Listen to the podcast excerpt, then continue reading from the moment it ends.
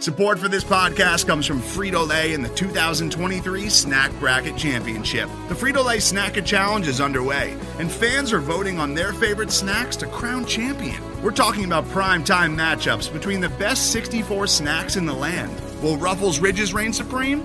Can Doritos defend their dynasty? Or will Smart Food use their smarts for a surprise upset? Only you can decide.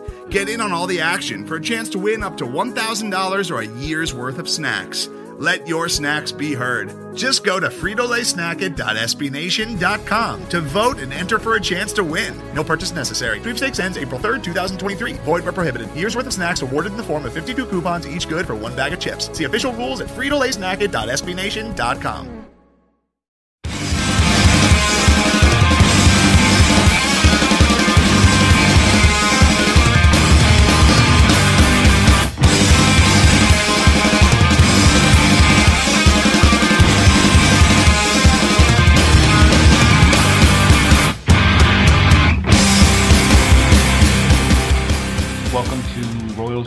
podcast. Here we've got a bit of a change. Uh, Max has had some other obligations he has to take care of, so tonight and likely going forward, uh, for the foreseeable time being, you'll have myself, uh, Shaun Newkirk here, and uh, my co-host, or I'm his co-host, whichever way you want to think about it, uh, Matthew LaMar. Matt, how's it going? Going good. Going good. Good, good, good.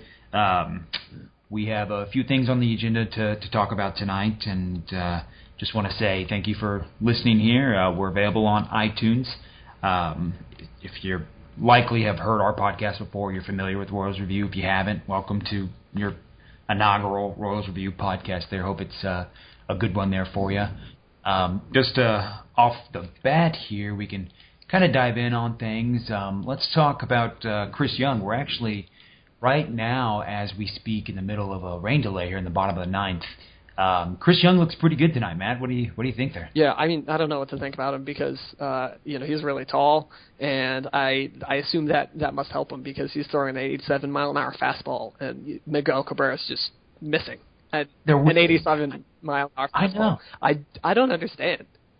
Uh, you know, and I maybe it's the rain or it's it's Sunday night, it's Mother's Day. They got other things on their mind, but yeah, I, I can't see how Triple Crown winner Miguel Cabrera, one of the best hitters, maybe probably of all time, or one of them at least, is just whiffing on these 87 down the middle, and it's Cabrera, it's Martinez, it's the whole team just can't hit them. And I mean, you, uh, you think it's the height, or kind of what do you think really stands out that's kind of driving that home there? Well, it's it's on Sunday Night Baseball on ESPN. Um, Oh. So um, so we've got different uh, people who are talking about the game on TV, and so that's that's nice, you know, to to get a break for uh, Yeah. to see you know different perspective. And um, uh, the the two things that they were talking about was getting the ball deep in the zone, which I don't understand what that means. I I, I don't get it. But the other I, I, I didn't either. Yeah. the other thing is uh, Curt Schilling was talking about how, um, and they had they had a really good uh, visual uh, picture and and uh, a video of his uh, delivery that sort of backed this up. It was that um, he hides the ball for a long time. So when he when he pitches, um, his gloves out in front, and then he the way that his delivery is his ball the ball is behind his head for longer, and then for most pitchers, you know, it's out, um, you know, more out where the batter can see it. Yeah. And so Yeah. then he said that just that extra, you know, split second of not being able to pick up on the pitch, you know, you don't have very much time anyways. So that's Yeah. um, I, I, I that's that's got to be it. You know that they just they're just not seeing the ball well. Um, Yeah, and that's and part that's of his delivery. That's a big thing with uh, Royals prospect uh, Sean Manaea. He's got he has big deception. Keith Law will almost refuses to put Manaea on his top 100 or top 50 because he thinks it's all deception and it's almost no stuff, which I which is hard to you know agree with in my opinion. But uh, still, yeah, deception plays a big part of it. And I didn't get that deeper in the zone. Uh, hitters want the ball to be deeper in the zone because you line up the barrel of your bat better with that there than wanting to wait. You wait longer to see the ball, which kind of makes sense. But I, I don't understand the difference between deep in the zone and deeper. There's a finite amount of space that that ball can travel. In Yeah, and I mean, Curt Schilling is sometimes sometimes he says some good things, but other times he says like there's a lot of things that we're just not not good at just not good at analysis at all. He said at the beginning, you know, the Royals don't have somebody who's going to get the batting title or hit 40 home runs or have a 20 win pitcher, but somehow Right. they're still winning. It's just like, oh Right. my goodness. That's, everybody do they else not- knows why they're still winning, you know? Yeah, did they not just make the World Series last? I mean, it's and you know, other than Schilling's whole ideas on evolution, without getting into too far with that, yeah, he does say uh, some some very strange things, and you think he's out there as far as. I was watching MLB Network the other night, and Eric Byrnes was on there, and he's just he's maybe the worst. Who's your vote for probably maybe the worst sportscaster, well, baseball sportscaster out there? I don't know about baseball sportscaster. Uh, Schilling's pretty bad. Um, I don't know. As far as somebody who talks about uh, it, not not specifically baseball. I mean, Sure. uh, Skip Bayless is just really awful. like, and you know, he's he's got a lot of energy and uh, he gets good ratings, but he's just his analysis is just really really bad. And I guess I've heard I was. Um, I've heard some bad things on, on national. I, I think most of it is just the national people who are just um, they have these narrative driven uh, reactions to the Royals. You know, they're they're saying today, you know, the Royals are a young team and they've been writing that narrative for five years. You know, at what point are they not young anymore? None of the Right. none of the starters is under 25 years old. You know, they're they're they're a team that's pretty much in their prime. Their their best players are younger, but I mean, Yeah. Gordon is over 30. Uh, Morales is over 30. Uh, you look at Hosmer Perez, they're 25. They're not Yeah. exactly, you know, super young. Moose is 26. That's, Yeah. you know, it, it's just, uh, with baseball, it's, Yeah. you want to sort of not fall into the trap of just talking about, uh, narratives because you can get Right. that really easily. Do you think you think uh, Bayless just kind of will sometimes just troll? I mean, you think I really think some of the stuff he says it's just pure reaction based. I mean, it, it's just to get a reaction. It, it no faith behind it. Just it's solely out there. Just be like, how many people can I piss off or just tweet at me to really get out there? So, Yeah, I think I think part of part of his thing is uh, first take is built around Yeah. discussion. So he takes a position that he may or may not eventually or Yeah. even like, or, or he takes this position that he sort of uh, uh, sees something and then sees this position and then takes it, and then even if he's wrong, he doesn't like admit he's wrong. He just like Yeah. keeps on because that's the good of the show, right? It's not it's not a good show of him and uh, uh, who's the other guy? Um, Stephen Smith Yeah. or Stephen Smith. yeah, yeah. if if him and Smith are just you know ah yeah I agree it's you know that show is really ent- entertaining when Bayless and, and Smith are Yeah. just going at it so Their peak. Right, right. Um, all right, so how about uh, the starter from what was it last night or two nights ago, uh, Jeremy Guthrie? How about that? That was a nice little outing by the by the old vet there, huh? yeah I mean it was but Guthrie's Guthrie um, you can't you can't expect him to do that every time and he does have some good starts he's he's a pitcher you know uh, Yeah. if he has good stuff if he's locating well um, then he'll do well uh, but otherwise he just doesn't have the strikeout capability to really uh, stay on it for longer than more than a start. Right, and the walks have been up a bit on him this year, I, I think, as well. And and that's another kind of thing of, of building the narrative that uh, I think a, a lot of maybe not casual Royals fans, but a, a lot of more casual style fans they they just think, oh, you know, Guthrie innings eater, but you know, if you're giving up five runs in those six seven innings you're going out there, it, it just doesn't work. Do you think? I mean, going forward, at least with Guthrie. We're probably going to be seeing the bad Guthrie more than the good Guthrie. You you would think, right? Yeah, I mean, uh, strikeouts and walks are things that stabilize quicker than everything else. And um, his career average for strikeouts per nine innings is 5.3. Um, and right now he's rocking a solid 3.5. So, Nice. and, Only, and he's walked. only double, only double below what the league average is essentially. There. Yeah, I mean, it's he's never been a guy that strikes out a lot of people, but you have to strike out some more people to get out some people. Uh, Right. You know, eventually, even with the Royals defense, you just can't let people put balls into play that much. Yeah. And he, um, he actually, and I don't know. Do you know maybe what the league kind of average BABIP is for pitchers usually, or what it hovers around? Any idea there? I mean, I don't know off the top of my head, but Okay. you know, I for for a guy like him, I would have to say it's a little higher because he doesn't. That's what I was thinking. And three ten is what his is, and I, I would imagine that for 2014. It just seems like he's someone that yeah puts would allow a lot of balls in play there, and you know even if you had Ozzie Smith at every position or the equivalent of that, you're you can't give up that many hits or that many consistent balls in play there. And um, does it seem like you know he has a lot of hard hit balls in play, or is it usually kind of? It, it seems like it's usually hard hit kind of man. I'm glad a defender was there rather than just you know kind of weak ground outs and pop ups and the like. You, you, you agreement there? Or what do you think about that? Yeah, um, he's just not getting people out. You know. Uh, yeah. That, that's just the core thing is you have to get people out and the the defense independent uh, statistics uh, say that he's not very good either, right? Yeah. It's not just the ERA; it's his Right. FIP and xFIP are both over five, and that's Right. you know that's that's Kyle Davies bad.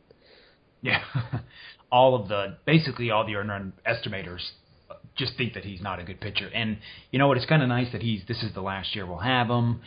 It's basically no way his his uh, op, mutual, or his option for next year gets picked up. I think it's a mutual option, but either way, the Royals have the the the the obligation or not. They don't have the obligation. They have the the right to do it. Yeah, I It's such a no brainer. It's not getting picked up. There exists a world in which uh, he pitches like last year, which his ERA was four one three. You know, if he pitches like Yeah. that going forward throughout the rest of the year, they might pick him up. But yeah, from from what it looks like now, his velocity is a bit down. He's not striking Yeah. people out. His walks are up.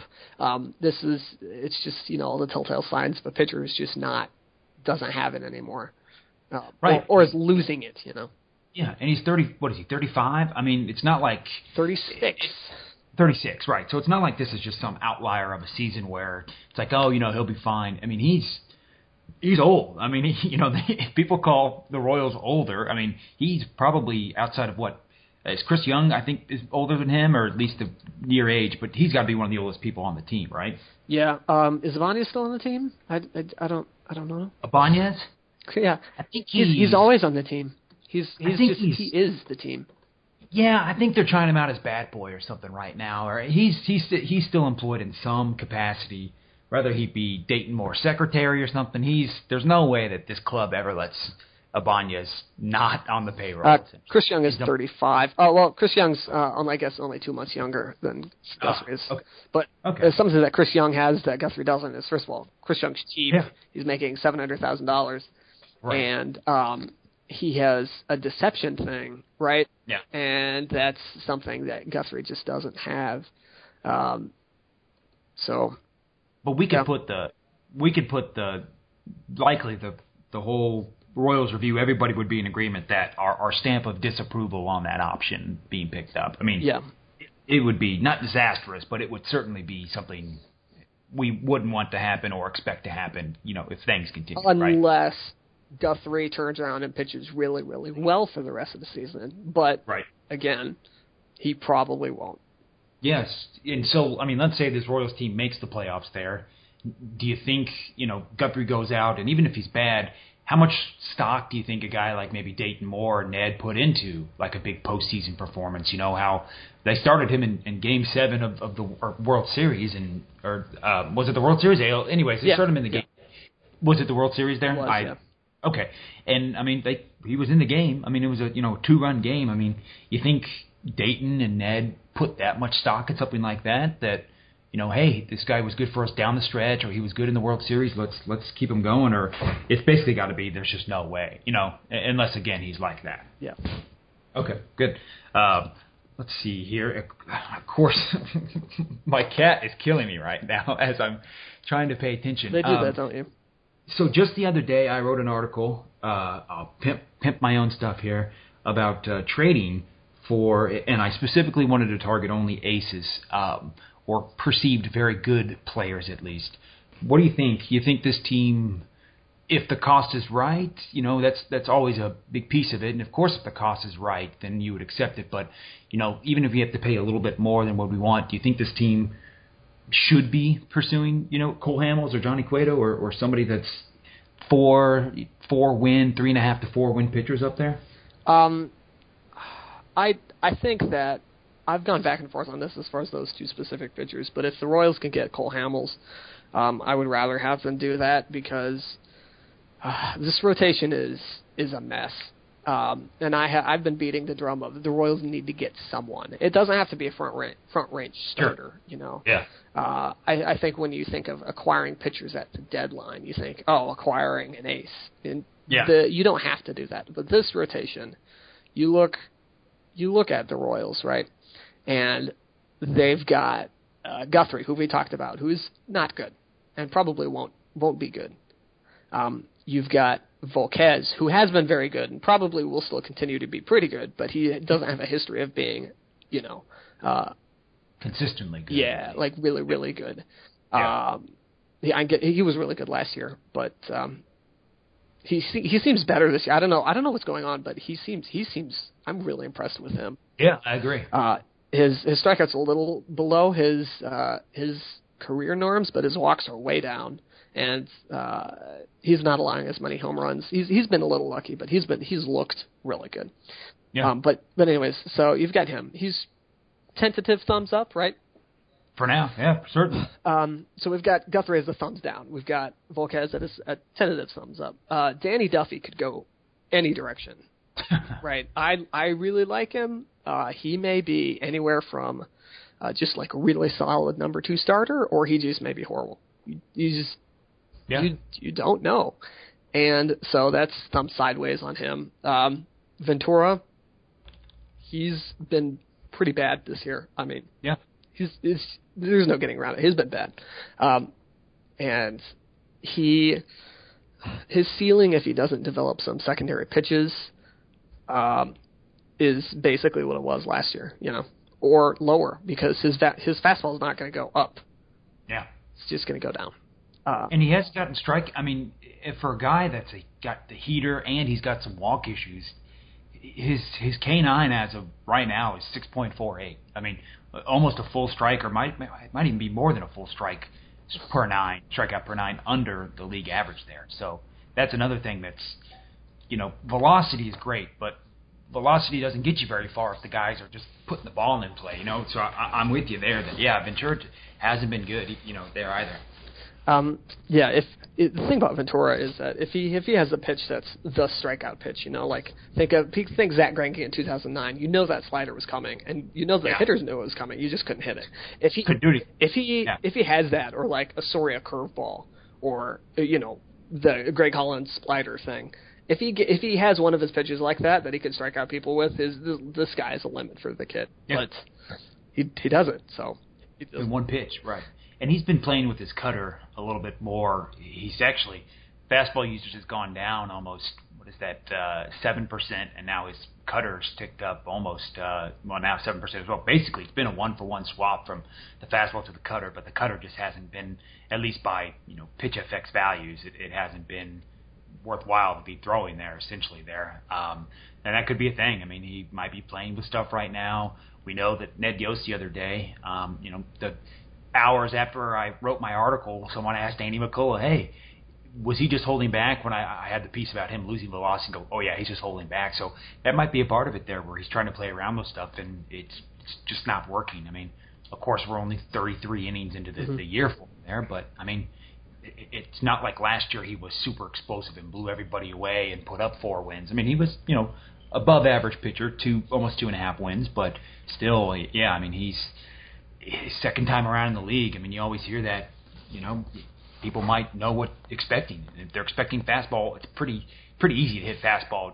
regardless of you know how fast it is. That's why Aroldis Chapman has more than just a fastball. Yeah. So we've got Volquez, thumbs up. Danny Duffy, thumbs, uh, I don't know. Uh, Yes. We've got uh, Ventura, thumbs, somewhere, I don't know. We've got Guthrie, thumbs down. And Jason Vargas, um, I think somewhere between thumbs sideways or thumbs down. Um, He has not been good so far Yeah. at all. His it's it's actually kind of really funny. His ERA is 5.26.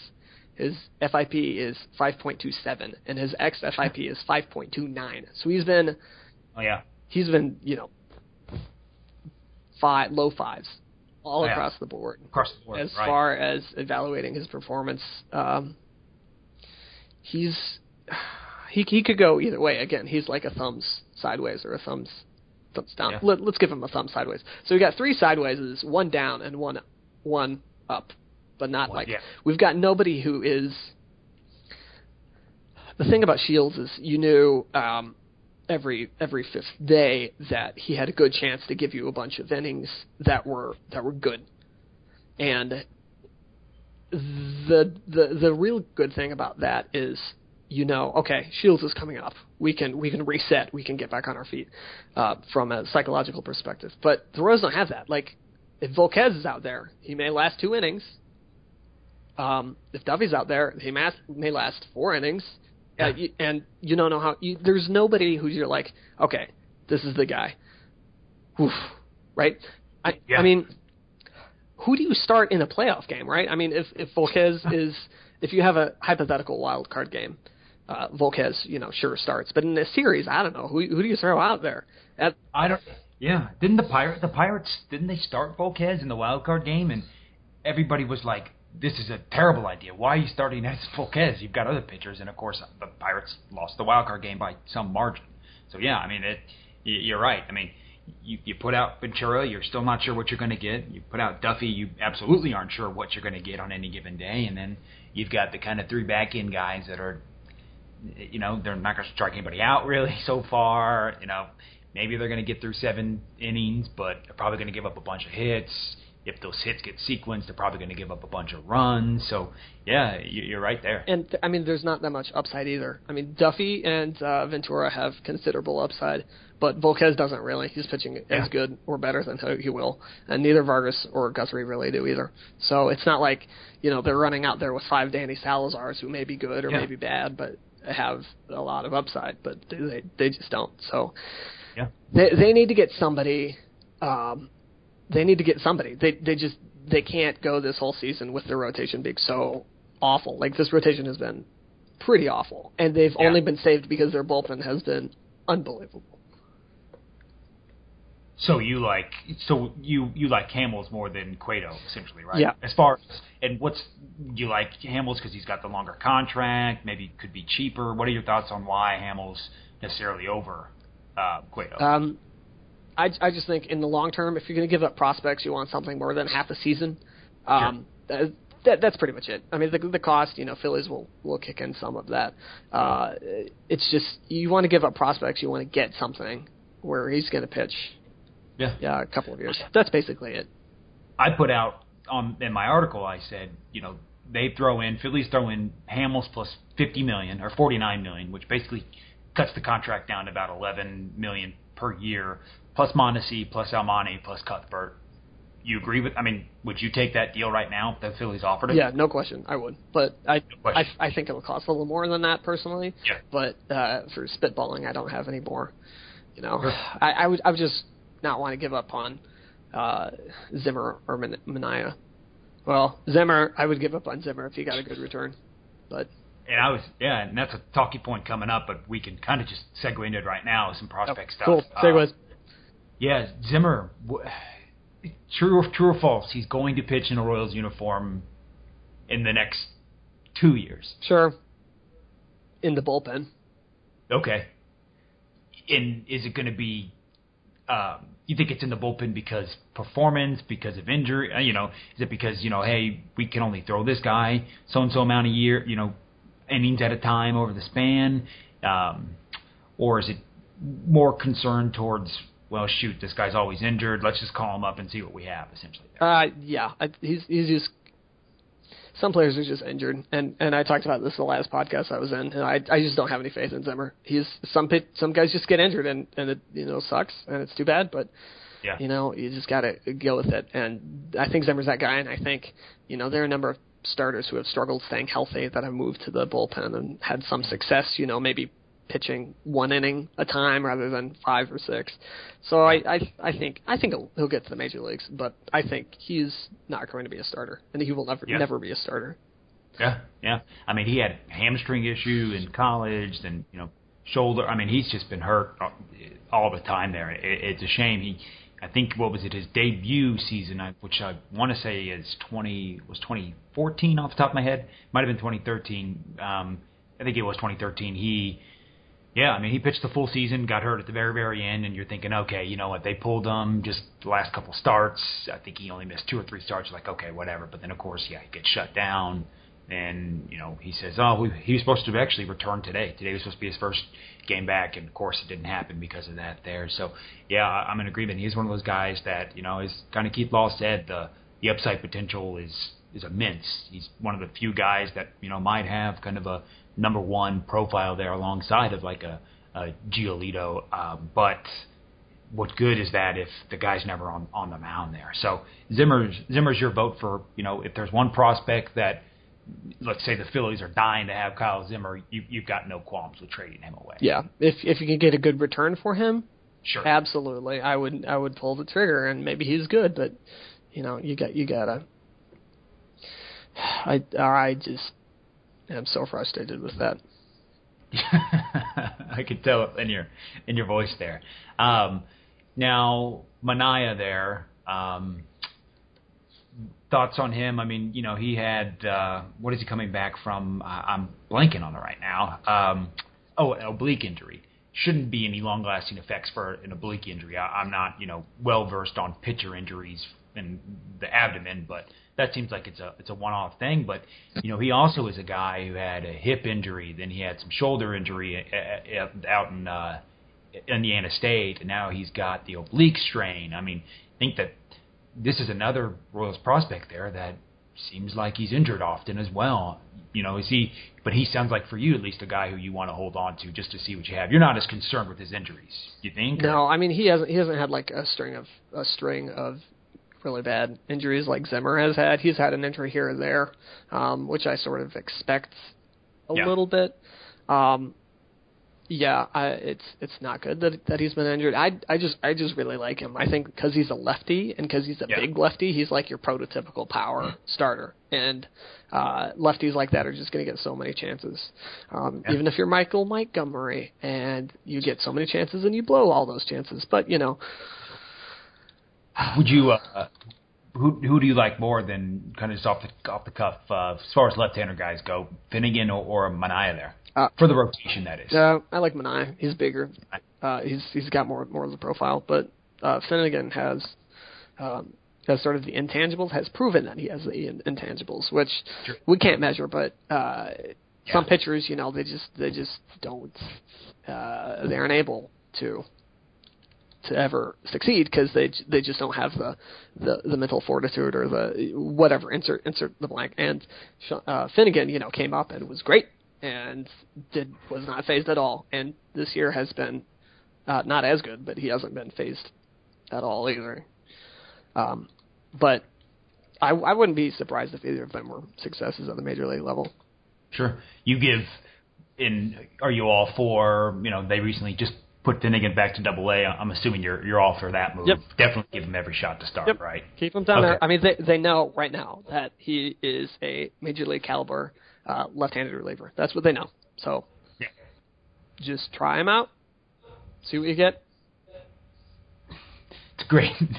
it's a great, great theory, right? I mean, it's a no lose uh, situation for them, right? If they if he doesn't work out, they can just call him up, and he's a great in bullpen. Yeah, he has a role. I mean, it, it's hard to hard to ask more out of because I, I consider Finnegan still still a prospect. Essentially, it, it's hard to you know. There's not a lot of guys down there other than the the Giolitos or the Buxtons who are like, okay, we know we can at least get this out of them, and then there's X amount more room above that. You know, you could put Buxton in center field right now. He's probably going to be a pretty good center fielder defensively on the base pass, and you know the bat should play. But yeah, with Finnegan, I mean, maybe he does suck in the rotation. He he has a history of being pretty damn good as a starter there for long periods of time. Um, you know, College World Series, uh, the Team USA in the summer, the playoffs with us. You know, but yeah, I mean, it seems like he's got a role that if they wanted to just stick him in there, I mean, we know what we're going to get out of him there. Essentially, would you, if the if the money was was right there, would you sign? You think Finnegan for you know a, a long term contract at this moment, or are you maybe avoiding that? No, I would I would avoid that at all costs. Yeah, yeah. Any any reason why? Just because pitcher injuries, or Uh, I mean, you've you've got a finite number of a number of resources, and I would like the Royals to extend a number of players that they already have right now. Um, Sure. So, eh, plus plus the pitcher injury thing, but yeah. Who's um who's number one? Do you think on on your list for resigning? If you had to, if you if Dayton's you know had X amount of money, and you had to make a list of you know go down the order of who we need to get first, who's your number one guy for that? Oh man, this is really hard, and I I, I was probably gonna. Uh, I'm probably going to write something like this, um, probably closer to the mid part of the season or the off season. But Sure. the Royals have an awful lot of candidates for re-signing um, because if you look at at where they are, like when you get to like 2018, like in 2018, practically everybody is a free agent, Right. Like at the same time. Um, you've got Hosmer, Cain, Moose, Escobar. All, all these guys are going off at 18. Duffy is no longer employed at 18. Um, so you, uh, having a group that's together for so long is uh, somewhat rare. I, I would, I think, you know, it's it's Yeah. great seeing them, but um, the the downside of that is they're they're all leaving at the same time or within a two year time frame. Um, I first I would uh, I would try to sign Alex Gordon. I think he's at the top. Uh, he is just he's the best player on the team until proven otherwise, and you want to have your best player back. Um, plus, on a personal level, um, you know if he plays another five seasons with the Royals, he's going to get his number retired. Yeah, Um, and you know it's, it's nice to see something like that. yeah. Second, You think um, you think his um, you think the his his option? uh, You think he picks up his option? no, no. I I think he resigns. I just I don't think he picks up his option. yeah, Um, yeah. I I mean, it's hard to know what a player thinks, but the guy has millions of dollars. He is from the area, or you know, the the regional area. Uh, he's had success with the Royals. Why why would why would he leave?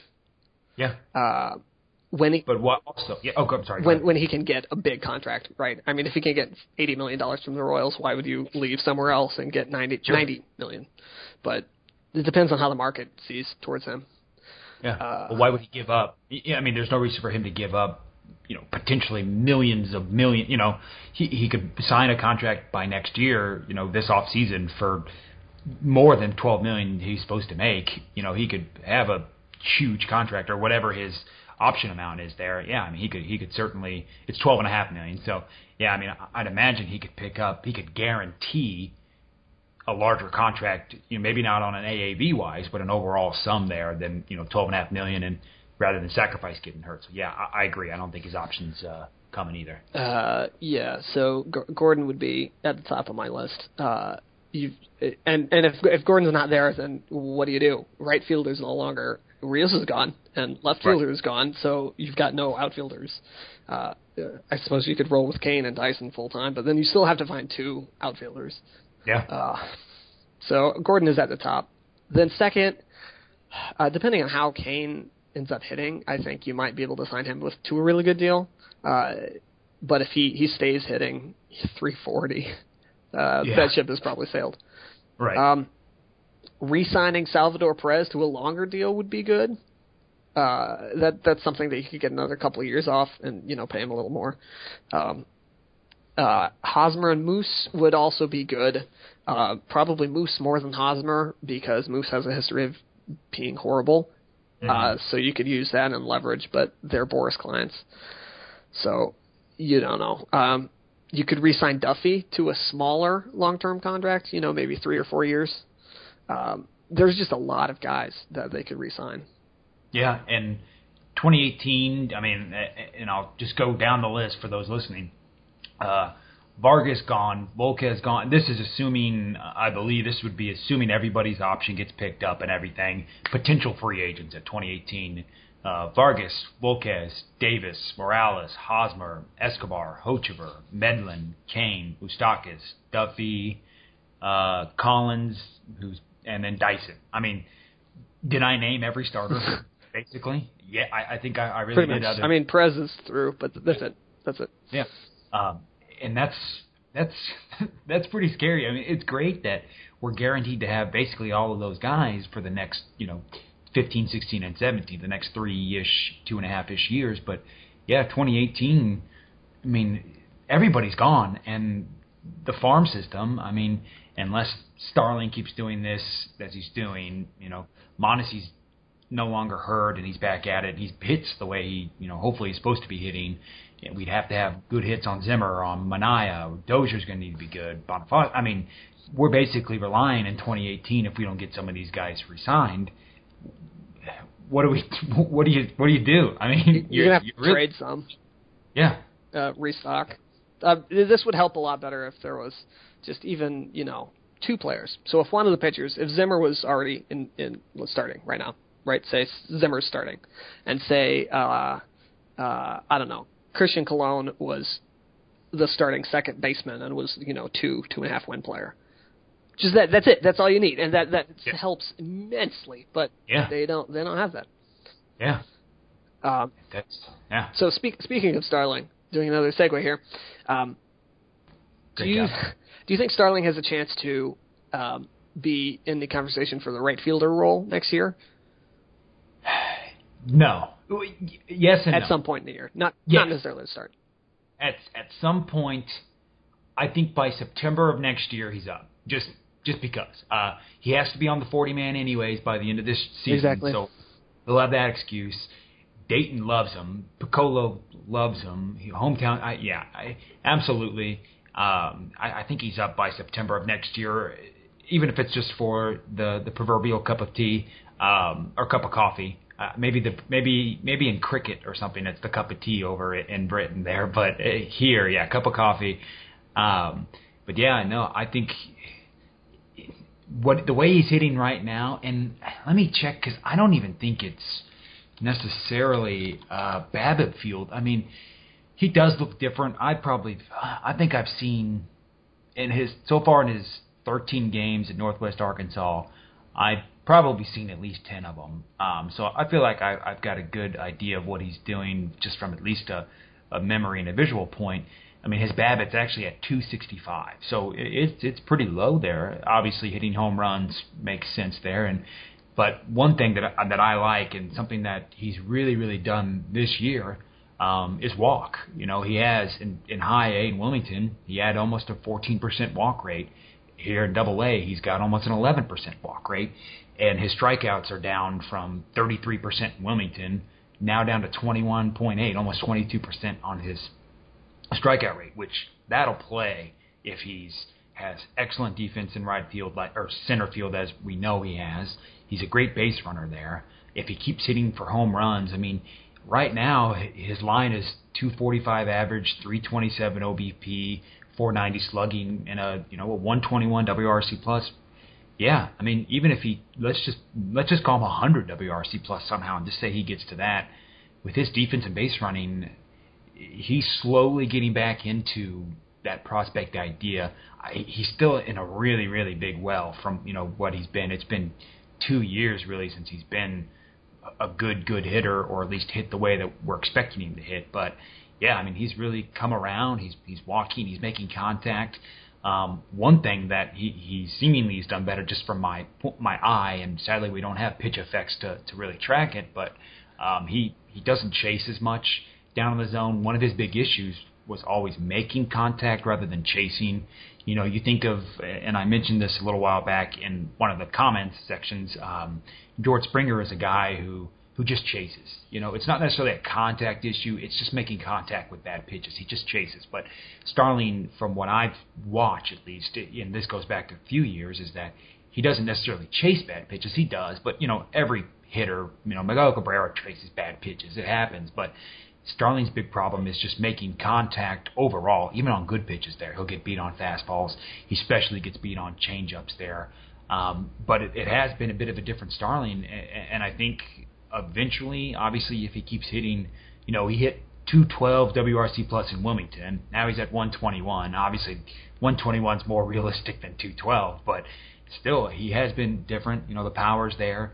Um, Arvest Park in Northwest Arkansas does play up right-handed power. It's a 315 foot uh, left field there, so you know a good a good foul ball that just happens to stay fair is a home run at Arvest in the left field there. But some of his home runs have been um, to to left center, well over the wall. So yeah, I, I'm very encouraged by what I've seen, but he's still got still got a hole to, to dig out to dig out of there. Yeah, I mean, it, it, it seems to me he really dig, dug himself to a hole in 2014. Um, he was he didn't he didn't start playing until way late uh, in Yeah. 2012. Um, so and, and in 2012, so in 2012, uh, he hit 35% better than average, which is good.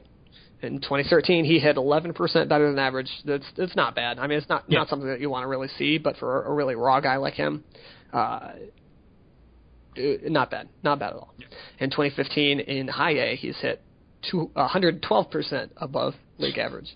Uh, That's nice. And in Double A, he's hit 21% above league average. It's just 2014 that he had a poor year, and Yeah. people have poor years. And I, I, I can see a situation in which uh, Starling just continues to really hit Double A really well. Say he hits, you know, for the rest of May and June, just hits really, really well. You know, 20 to 40 percent better than average or so. Uh, I could see him calling him getting called up in July to, Okay. to AAA. Um, he has to keep hitting though, and and I can see that him him calling up to to AAA in July or August, staying there, starting next year in AAA, and then coming up maybe next May doing an Eric Hosmer type of thing. Sure. I think I think that's uh, that's that's a realistic scenario. It's, it may not be likely, but it's it's realistic, and I think It's a spectrum. Yeah. you know he could get called up three weeks from now, but that's not very realistic. Yeah. Um, I I don't know. I, I maybe I'm just too too rosy, but uh, he's got such good physical tools that Yeah. uh, if he can hit, if he can just hit a little and just show his power, um, he can shoot fast. Um, Yeah. Agreed. w- Yeah. Once once he solves it up, he, he's he's got. I mean, he's got speed. He's got power. He's got uh, hitting. Uh, he has And- the base running. yeah. He's got the arm to play right field. He's Sure. he's got everything. And if if he figures it all out, he could he could rock it out. And I could see that. guaranteed. I mean, he's a guaranteed center fielder, uh, just from speed, range, arm. I mean, yeah, if he moves to right, which I, I mean, he could move to right. He really doesn't need to because he's, in my opinion, maybe the second best center fielder, maybe third with Dyson Cain. But I mean, he's in conversation with the best center fielder in the whole organization. I think he's a better center fielder than Terrence Gore. Um, who's he's good. I mean, speed for Gore obviously is key, but he doesn't have the arm. But yeah, I think Starling's up there um, one of the best center fielders actually in minor league baseball as ranked by Baseball America. They're they actually see him as a tremendous center fielder, which is great. I mean, you think of Jon Jays who can't really hit but can field center really well, and you know he could still be a two-win player just through that. Now he needs to hit a little bit. He can't have a 20 WRC plus. He needs to have a 90 or you know 85ish range there, but I mean, let's just say, you know, next year, let's say in 2017, you know, we've got two seasons of, or we've got one season of Starling underneath our belt there. Um, 80 WRC plus, tremendous center fielder. Can you live with that? I mean, are would you take that right at this moment? Yeah, I mean he's getting paid league, league average to do so, and uh, like I've said before, if Christian Colon was a league average second baseman, the Royals probably don't spend the money on Infante. Sure. Um, Sure. so relate, related to defensive uh, defensive stats and small sample sizes. Um, so Jarrod Dyson has played a little bit of center field this year. Uh, he's played uh, 33 innings in center field. He's played 72 in right and s- seven innings in less in left. I guess I don't know. I don't know. When, when did he play seven innings in left field? I don't. I don't. It, was it the? I think it was that the Cle- I think it was that Cleveland rainout game uh, that took two weeks or took two months later. No, I'm that's last year. I'm just kidding. Anyways, yeah, no, I don't know when he played left field. Did Alex Gordon disappear for a little bit? I guess is when he was injured. That must have been it. I but- I don't know, but anyway. So Yeah, for his yeah. career, uh, his UZR out of 150, which is how many runs above average he is over 150 games, right, is 21.3. That's his career for center field, Uh-huh. which is which is awesome. I mean, extremely amazing. yeah, Small sample sizes this Yeah. year in 33 innings. His UZR out of 150 is 122.9. that's So in this Yeah. in this insane world, putting Jarrod Dyson in center field gives you 13 more wins just for that's free. thinking. That's ten or I was thinking ten, but I mean, yeah, that's ten plus more wins. I mean. Royals are far and away the best team in baseball in that scenario. Essentially, I mean, not even close. I mean, you know, they're a they're what a 29 win team, which would had they played. Yeah, they have. I was thinking they would have only have lost. Actually, they'd be undefeated. I mean, in theory, they'd almost be undefeated at this point. I mean, if that were obviously what's on the field and on the the you know Excel spreadsheet is different, but still, yeah, I mean that's so so yeah, there there you go. Um, That's there's nice. your small sample size fun for the. There's your fact your uh, fact of the day there. Speaking of wins, um, let's talk some playoff odds real quick here. Um, Baseball Prospectus has the Royals at 79 wins. If you do the math, they project them to win 60 more wins. That seems a little low, don't you think? Uh, just just a little, maybe Yeah. ten wins low. okay. I, I, I don't know. At at this point, um, the thing is, it's not like the Royals have just been winning. Luckily, they've been their run differential is incredible. Yeah. Uh, so I think at some point, you know, the the projection the projection systems are supposed to be uh, somewhat uh, see improvements in a more negative or conservative light Sure. Yeah. and they would be bad projection systems if they didn't. But 79 is that's that's too low. Fangraphs I think has them at 85, which is pretty good. yeah. I I think that's that's that's pretty accurate. That's probably within four games of being correct. Uh, Yeah.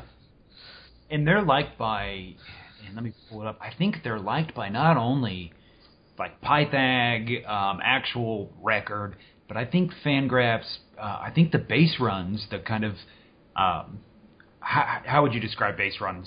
Um, sequence luck removed Pythag essentially, or advanced Pythag. There, they're like, I mean, they're the second best team in base, or they're the Dodgers are 20 and 9, they're 20 and 10. So there's even argument that by base runs, by removing luck and sequencing and kind of looking at how many runs they should have scored, they're still they're better than they are now there. So yeah, that um, that BP thing is it's out there, but we knew PECOTA going into the year wasn't very you know optimistic on the Royals to begin with, essentially.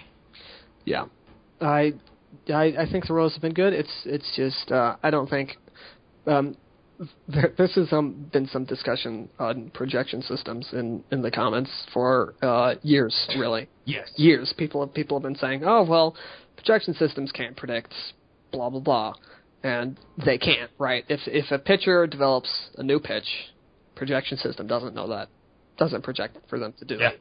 If a hitter changes his approach drastically, the way that Mike Moustakas has done, um, the projection systems can't foresee that.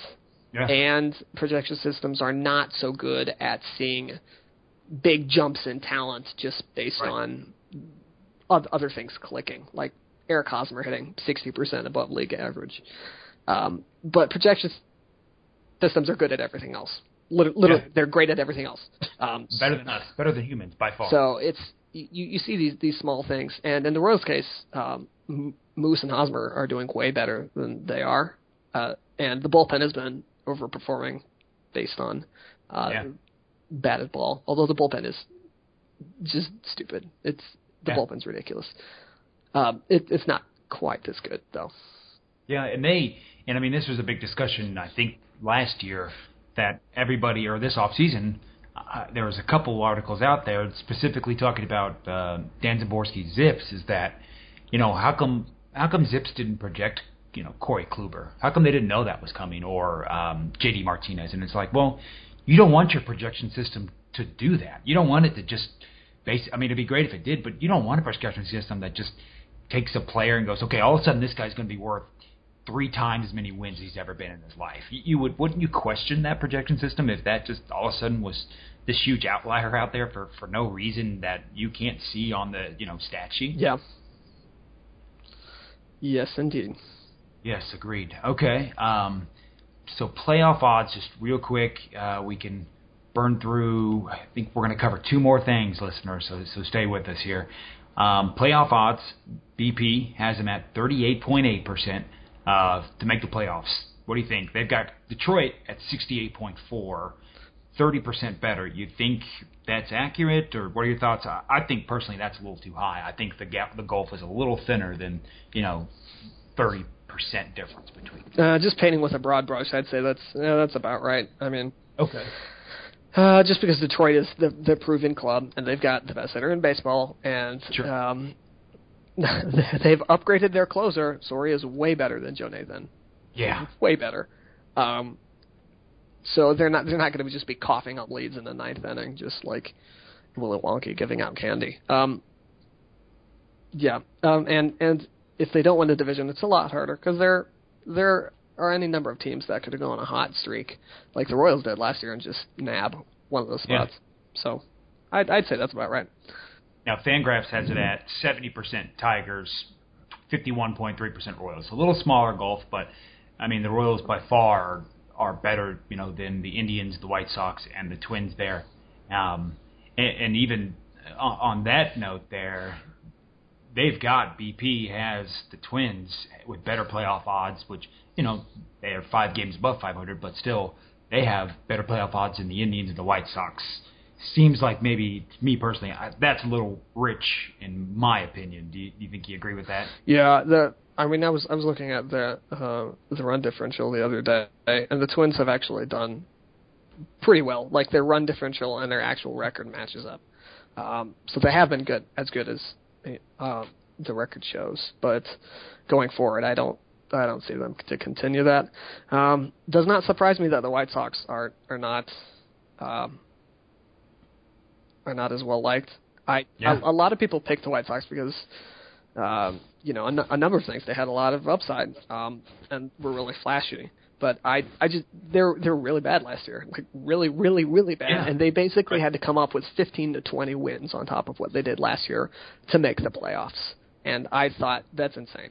So um, I'm I'm feeling slightly smug that the the White Sox are doing basically what I thought they would do, which is not be good. but uh, you know, they've still got some upside. They may surprise us. The Indians, though, that defense is just that defense is a travesty. That's brutal. I mean, man, I, it's hard to. If I was an Indian fan, you know, we're spoiled by how good the Royals defense is, but man, it's hard to to turn on Fox Sports Ohio and you know have to watch. And the the funny thing is, is that this defense is terrible, but they have maybe the best defensive player in in, in the minor leagues at least uh, in Lindor coming up soon. So it's kind of they all of a sudden have this, this savior, this kind of Jesus level, you know, uh, defender that's going to all of a sudden be slotted into just this awful defense, and it just happens to be at maybe the most essential defensive spot in baseball. So it, they should see some improvement, but still, yeah, it's a bad, bad defense, and the pitching has been terrible as well so far, which essentially has negated any offense that they could have done there. Yeah. So um, we mentioned just briefly there Hosmer and Moustakas. Um, do you buy into? I mean, you know, it, it's still short, uh, small sample size on it. There, you know, we're only 120 plate appearances for Moose into the year. Completely different hitter. We've seen numerous articles on what's changed. What do you think? I mean, you think this is improvement, or do you think this is small sample size? Um, I think it's improvement. It's the statistics say just looking at the statistics, you'd say, okay, well, he's he's getting lucky. He's he's he's this is just a small thing. But that's you know that's why you watch baseball, and watching it, Moose is just a completely different guy. Yeah. So and Moose, yes. Even by projections, there, I mean, so far he's been about he's been a one one and a half win player. I mean, even the projection systems they drop him from uh, so the Zip Steamer combo drops him from 142 down to 100. So for the rest of the season, so they basically say he's going to be a 42% worse hitter than he is now. Yet he's still going to be worth you know 2.1 wins with his defense and every. It, we could be looking at I mean a three and a half win Moustakas, which is back to 2012 levels there essentially, mm-hmm. which would be fantastic. Um, now Hosmer there, you know, full time first baseman. We know he's not going to hit 162 WRC plus, but it seems like he's going to kind of massage that kind of sweet level where you've really got to hit to be a first baseman. And he all for the years he was like a 105 ish, you know, WRC plus, where he was a good hitter but not good for first base. Going forward, he's projected to be. You kind of buy into Hosmer as well there. Um, Hosmer's trickier. Um, I but the, the short answer is yes. The long answer is his his upside is through the roof. Yeah. Um, he has everything that you would want in a hitter. He's got the average. He's got the power. He has the line drive. He's super athletic, so he so age well. Um, and his his defensive numbers his fir- the first two years were really horrible, but um, if if you look outside of that, um, and somewhere something happened between between 2012 and 2013 where DRS had him as uh, defensive runs saved, had him costing the Royals five runs in 2012 and being worth three runs in 2013, and he was worth three runs in 2014, and so far in 2015 he's been worth two. So some something happened. Yeah, and yeah. I don't know if if the if the if the numbers are because of positioning, but like I think it's pretty safe to say he's a legitimately good defender. It's just that positional adjustment at first base is is brutal. Um, Yeah. I is he's he's he could be Miguel Cabrera light, you know. Like he's he's got he's got all the skills, but and he's shown portions of those skills at various points. Um, and he's a high contact. I mean, you know, he's he's not like your classic slugging first baseman. Maybe like, um, uh, you know, maybe like Anthony Rizzo. There. I mean, he's not someone that's going to you know strike out 25 or in, uh, Adam Dunn. He's not striking out a ton, but you know, hitting with power in return. There. I mean, he's a pretty high contact hitter. You know, pretty low strikeout rate, definitely below the league average or better than league average, I should say. Um, and hitting for power there. So yeah, I mean, he's as we were hoping he would be, and as he showed, you know, flashes of of uh, in the past, you know, he could be a at least for uh, average, you know, two win first baseman, which seems like, you know, for a, not seems like, but for a small market team like the Royals, two a two win position player all across the board. I'll take that at any spot, any spot possible. That would, that's perfect for the Royals there. mhm. Because yeah, go ahead. Um, but I, I basically had nothing. I was I was just thinking. I was looking at Albert Pujols. He reminds me a little bit of prime Albert Pujols, um, just striking out a little more and hitting for power a little less. But I mean, Yeah. he, he who takes a walk. He hit for hits for average. He when he comes up to bat, it's like oh no. Would you would you sign Hosmer for that proposed uh, whatever it was ten year, hundred million, or I don't remember what the contract was, but let's say hundred million over the next six years or so. Would you write that contract right now? You think? Um, sure. if they sure. afford Why not? Why not? Yeah. Okay. All right. I, it seems like there's no outlier with him there that it, it could work going forward. At least it's not ridiculous, and um, that's all. That's all of the the the kind of related stuff there, Royals related. Any anything you can think of there that we should discuss here for our vaunted listeners? Uh, I don't know if if the Royals were to get into another fight, who do you want the guy fighting for the Royals? If the if this was like five Uh, years ago, it would be it would be Farnsworth. But like, Yeah, no doubt. who would it be this year? Um, maybe Chris Young. I mean, big guy. you know, I mean, he'd have the reach. I mean, he's biggest guy on the team. Yeah, probably Chris Young or uh, maybe Hunter Dozier. And I know I've got the Dozier love is the kind of meme going around, but the guy is he's a brick wall. I mean, he's a linebacker body. I, I think I'd take him or Chris Young. Who who do you have? I don't know. I I just I just came up with that uh, that question on the spot because uh, you know Farnsworth is now a linebacker or something, Yeah. which is Yeah. which is ridiculous. And and there's there's video of him, you know, just slamming someone to the ground. Um, but it would it would not be Yordano Ventura. Like Yordano Ventura yelling at, at Mike Trout is just really funny. I don't know. I might pick Salvador Perez. Like the guy's just Yeah. he's a big dude.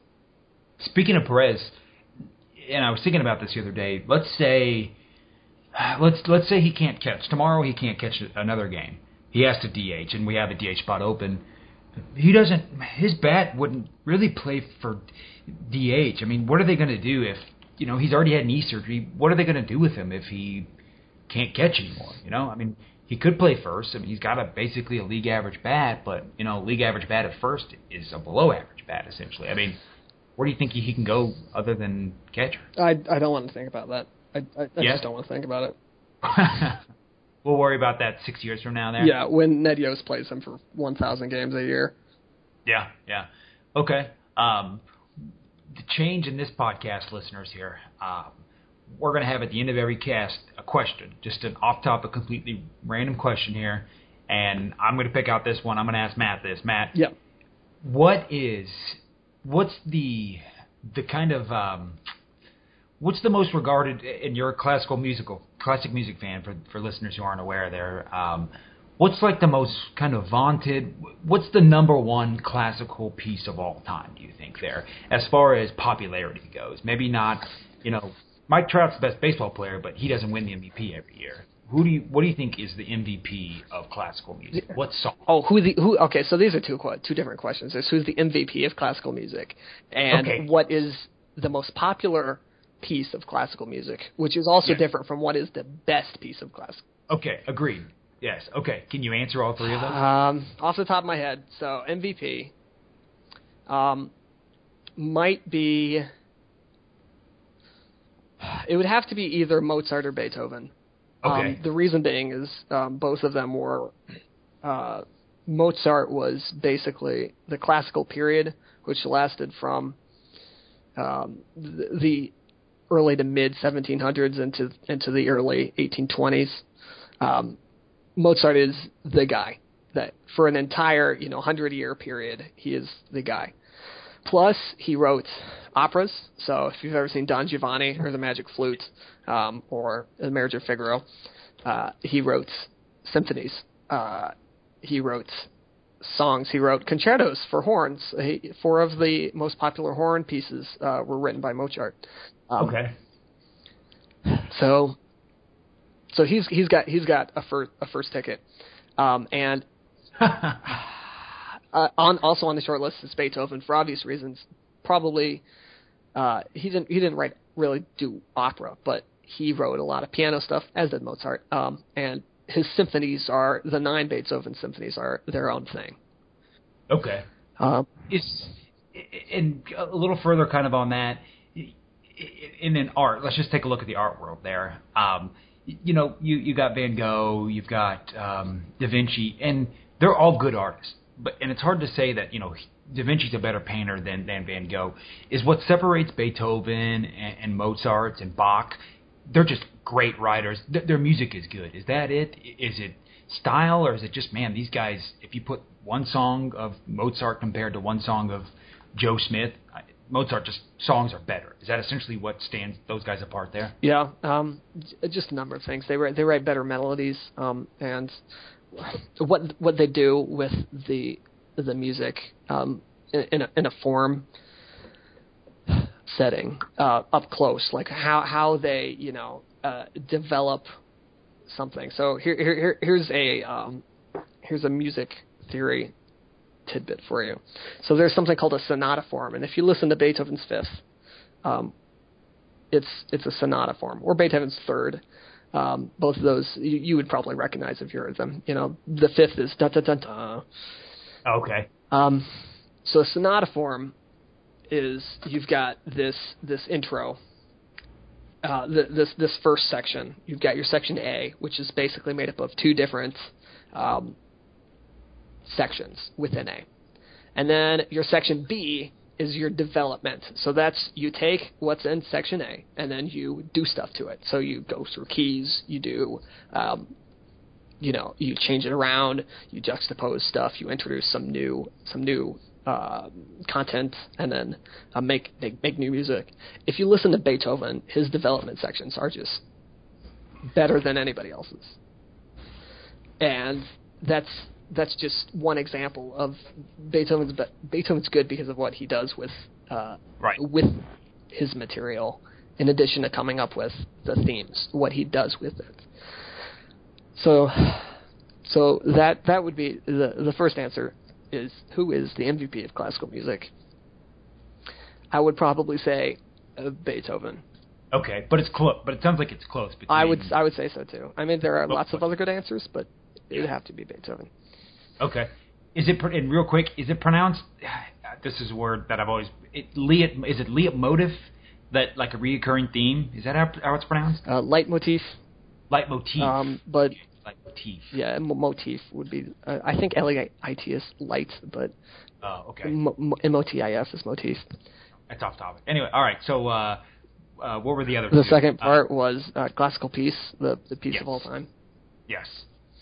Um, again, I would probably have to say Beethoven's Fifth because if you if you go up to anybody and go da da da da, they're like, yeah, I, I know that, right? Um, other other pieces, Elgar's Pomp and Circumstance. Yes. Da, da, da, Graduation. Right. That that would be sort of an off the wall other pick because it's not what you would consider classical music. It, what a lot of people would consider classical music, but people instantly know that. So Carmen's pretty popular too. Right? yes, yeah. I mean, th- there's there's a lot. There's there's Okay. an awful lot. And then what was the, what was the third question? Um, MVP most popular was it the best of all time? I think was that the third Oh, best one of all time? Yeah, that that's really hard. Um, Yeah. But Is there one that's maybe regarded as you know, Citizen Kane is regarded as the best film of all time by many of critics there, or even The Godfather. You know, they're both up there. But is there one that's you know known or maybe thought of in a musical theory sense of you know, hey, for score, for notation, for theme? I mean, just all the makeup of you know what it takes to be the best composition of all time. That you know, this probably has it. Um, so there are a couple different different answers. You could say one of Mahler's symphonies. So um, the symphony just got bigger and bigger and bigger and bigger, and then Mahler is just is huge. And what Mahler does with the symphony, nobody else did afterwards. Um, so for the symphony, maybe Mahler, but probably again coming back to Beethoven. Beethoven's ninth, so he wrote the ninth in like 1827 nobody wrote another symphony for another 20 years. Like that that's how how big it was. People were like, "Oh, he wrote this. Um, you know, never mind. I I'll I'll do something else." You know, no nobody tackled the genre for another 20, 30 years. Um, but there are in, each specific realm of uh, type of music. So, symphony, orchestra, string quartet, uh, brass quintet, uh, opera. There there are different answers. Okay. Um, people tend to think of classical music as this whole group, yeah. um, but it's really not. I mean, you listen to an opera that's way different than uh, a string quartet, like way different. But people see it as as the same somehow. Um, so do you get into um, uh, musicals? I mean, do you uh, is that is that a thing you're interested in musicals there? Just because it's kind of you know it's got a bit of it's got a it's got a lyric book and a, and a music book there. Um, I'm not personally really big into musicals myself, but I uh, I have no reason to not be. I guess I'm I, I'm just not because it just hasn't really happened. Okay. Um, but I mean, Les Mis is a gr- great musical. Um, Sure. Do you appreciate music? I mean, when you go to Les Mis, do you, me as a casual person, I hear the songs and I go, uh, you know, oh, one more day. That, that's that's a cool song, cool. You know, it's impactful to me. But as someone who kind of cares more about the musical side of it, maybe, do you kind of judge Les Mis on the score? You know, the the way that the that one more day or the um, the main theme that I can't think of the name, how that's reoccurring. I mean, is that something that you consciously pick up on and care about when you go to listen to any musical or anything like that? There. Sure, but Les Mis is uh, is more orchestral, more operatic than a lot of a lot of musicals. You know, if it's something like Rent or something, uh, or it's you know different style, then you know not so much. Um, Okay. Yeah, musical musicals. I don't know. I've just I've just never gotten into them. Um, I'm aware people love them, and uh, I've enjoyed most of the musicals that I've seen. It's just like it's its own thing, kind of like opera. Like um, opera's its own thing, and Okay. uh, that's it's something that I, I I know I don't like opera for a number of reasons, which I won't, I won't get into. But Final final thing here before we sign off. Okay. I'm going to read you the kick. The website's called Kick Ass Classical. This is the top ten classical songs of all time. I'm going to read you the name of the title. okay, You got to tell me who the composer is. Okay. All right. All right. Number one should be easy. Symphony number five. anybody with five symphonies or Beethoven. Okay, Beethoven. I mean, just think of this as like the most popular of all time, or, or number one. Um, 1812 Overture. That's Tchaikovsky. Tchaikovsky is my personal favorite composer. okay. Um, Eine Kleine Nachtmusik. Oh, that is that Mendelssohn or Bach? It starts with an M. It's Mendelssohn. It's a different starts with an M. Ah, It's another very popular, maybe the most popular M, who we just talked about. Mahler, We just talked about him like Mozart. Oh, right. Mozart. There you yeah, go. I I haven't been in in this sort of realm for a couple of years, so I'm really rusty. But continue. How about how about Toccata and Fugue in D minor? That's Bach. How about the William Tell Overture? William Tell is uh, Puccini. Ooh. How- What was the name again? Puccini? I've got a different one. It starts with an R. Oh. it It's. Let me let me cheat and look this. Up. Uh, Oh, oh. Rossini. Excuse me. Rossini. Right. The- Gioachino Rossini. The, the the two are pretty similar in terms of uh, tone and style. So How about uh, Canon and D? Pachelbel, unfortunately, what's what? What's that mean? I don't know what that means. um, it's it's got the same bass line.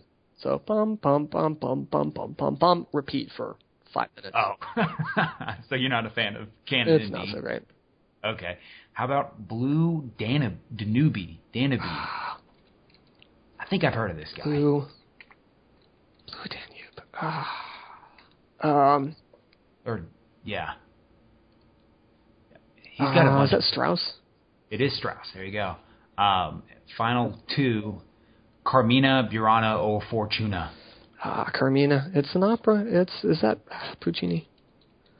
No, Oh, or oh, Fortuna. That one, right? That one is. Uh, I think he's German. This guy. He's definitely German. I I do I do not know that guy. oh, it starts with an O. It starts with an O. It does. Right. Um, right. Carl, Orff. a German guy named Carl Orff. Right. Yeah. The weird thing about that is like that's his his thing. Like there's there's nothing else. Or like he's he's written other stuff, but like that Okay. that's what he's known for. This might be a different guy. Uh, also, Sprach Zarathustra. Uh, that would be Strauss. Is that the same Strauss as Blue? Uh, No. it's- there's Johann and there's Ricard. So That's that's Ricard. Yeah. Okay. And then final one, uh, Orpheus in the Underworld, Infernal Galop. I don't know. Okay, Offenbach. Oh, yeah, yeah, yeah, yeah. We got in on a good note. Okay. How about this Messiah Hallelujah chorus? Um, the entire Messiah is Handel. I don't know why. I guess if it's if it's specifying songs. yeah, I think it's just that one really popular. Yeah, I think that's the most popular of the whole Messiah piece. Is that is the Hallelujah It's chorus? it's great, man. Like that. That far. there's a reason why people love that chorus. Have you seen that? I'm I'm sure you've seen it. Many a stagings on that. Um, there. I've I've performed that thing. probably performed it right. I didn't think about that. And then finally, how about the Star Spangled Banner? Who who, who wrote that one? Somebody that it's not. It's the worst. It is the worst. Uh, Oh, I don't know why I was thinking it was John Philip Sousa. No, it's not. at all. okay, well, that's our uh, that was our game there. I, I can't say that we're gonna have. What did he write? What was his big thing? Oh, Stars and well, I don't know what he stars. wrote. That You're correct. It's Stars and Stripes Forever and Stars every other March.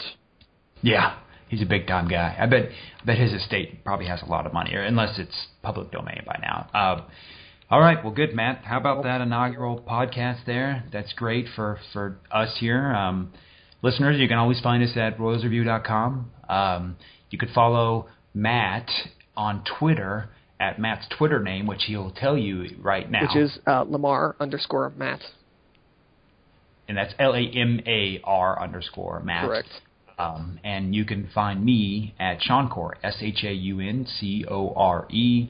Um, both of us have named by Twitter themselves top 10 Twitter accounts in history, so definitely follow us. You, you, have no idea what you're missing at this point. Um, final note the Royals game has still not returned yet. I, when we first started this podcast, it just started on rain delay, and an hour and however long it's been later, it still isn't back yet. So we'll see if this game gets played tonight. Uh, we'll know by the time you're listening to this podcast. Hopefully, the Royals have won it. Uh, Matt, any final uh, salvo there? Anything you, you've got to say before you uh, shuffle off this uh, audio coil? Um, no, I, oh, I. Why did Ward put a picture of Zack Greinke on the game thread? I don't. oh yeah, you're right. He did the other day. Uh, All right, I, I don't know. I've, I've got nothing. Yeah. Wait. Does the uh, you knew Zack? You knew all along, didn't you? I, I don't. I have no idea. Ward. listen, Ward's getting. He's gone in like a week, and you. I mean, we're kicking him out, so he's he's already on the chopping block. So good. All right. Well, Matt, uh, thanks for having me on, and thanks for coming on with me and uh, listeners. Uh, we don't know when we'll do it again. Hopefully, we'll be soon. But um, I think we're starting, we're shooting for every every two weeks or so. Um, two yeah. ne- next time we'll have uh, more people. Uh, th- this time we realized we hadn't done one in a while, so we're like, ah, let's let's do it. But we had to prove we had to prove ourselves. You know, nobody would just come on. We can't have the other writers on. They they don't know. We had to have a starting ground first here. You know, we had to be had to actually have some content before somebody would join on with us. Unfortunately, yes. So. Insert some lame baseball thing about rookies and veterans. I, I couldn't think of anything. I was trying to as I said it. So okay, all right. Well, uh, thanks for listening, everybody. Have a have a good morning, good evening, or good night.